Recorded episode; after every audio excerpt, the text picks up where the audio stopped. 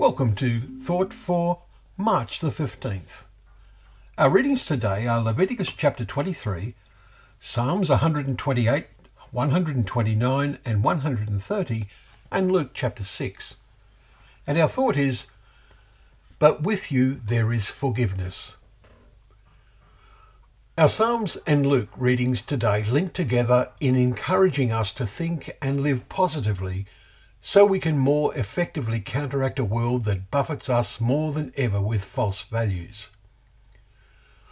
There are times when these greatly affect us and they threaten to be overwhelming.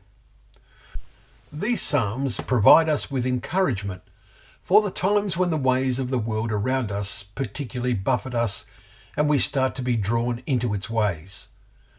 Psalm 130 is an outstanding example out of the depths I cry to you, O Lord.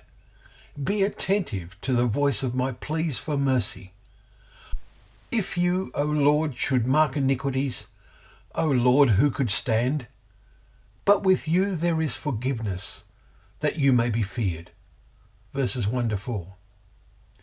Then the question arises what counts as iniquities? In the days of Moses and ancient Israel, the people would look to the Ten Commandments. But Jesus, as we read in Luke 6 today, describes Christ like behaviour as being much more than avoiding bad behaviour like stealing and committing adultery.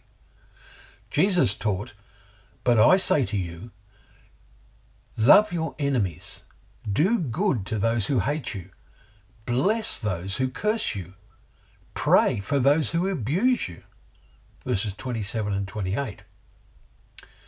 Then Jesus lays down what is often called the golden rule, saying, As you wish what others would do to you, so do to them. Verse 31. It has always been the greatest challenge to live as God requires. David knew this. Jesus came to spell it out in plain language and live it, to set us an example.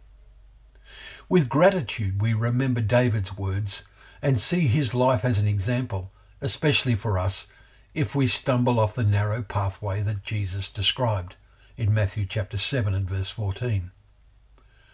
We therefore need more especially to remember David's words that God is feared because with him there is forgiveness.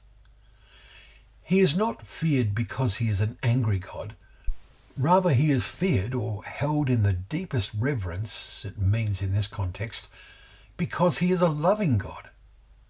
Tomorrow's Psalm 131 is specifically by David. He writes, O Lord, my heart is not lifted up. I have calmed and quietened my soul like a weaned child with its mother. Like a weaned child is my soul within me. Verses 1 and 2. Can we do the same? Christ is, in one sense, our mother. Let us make sure we have a real and growing relationship with Him. Well, thank you very much for joining us for Thought for the Day, where together we can open up the pages of God's Word, remembering that it is a lamp to our feet and a light to our path.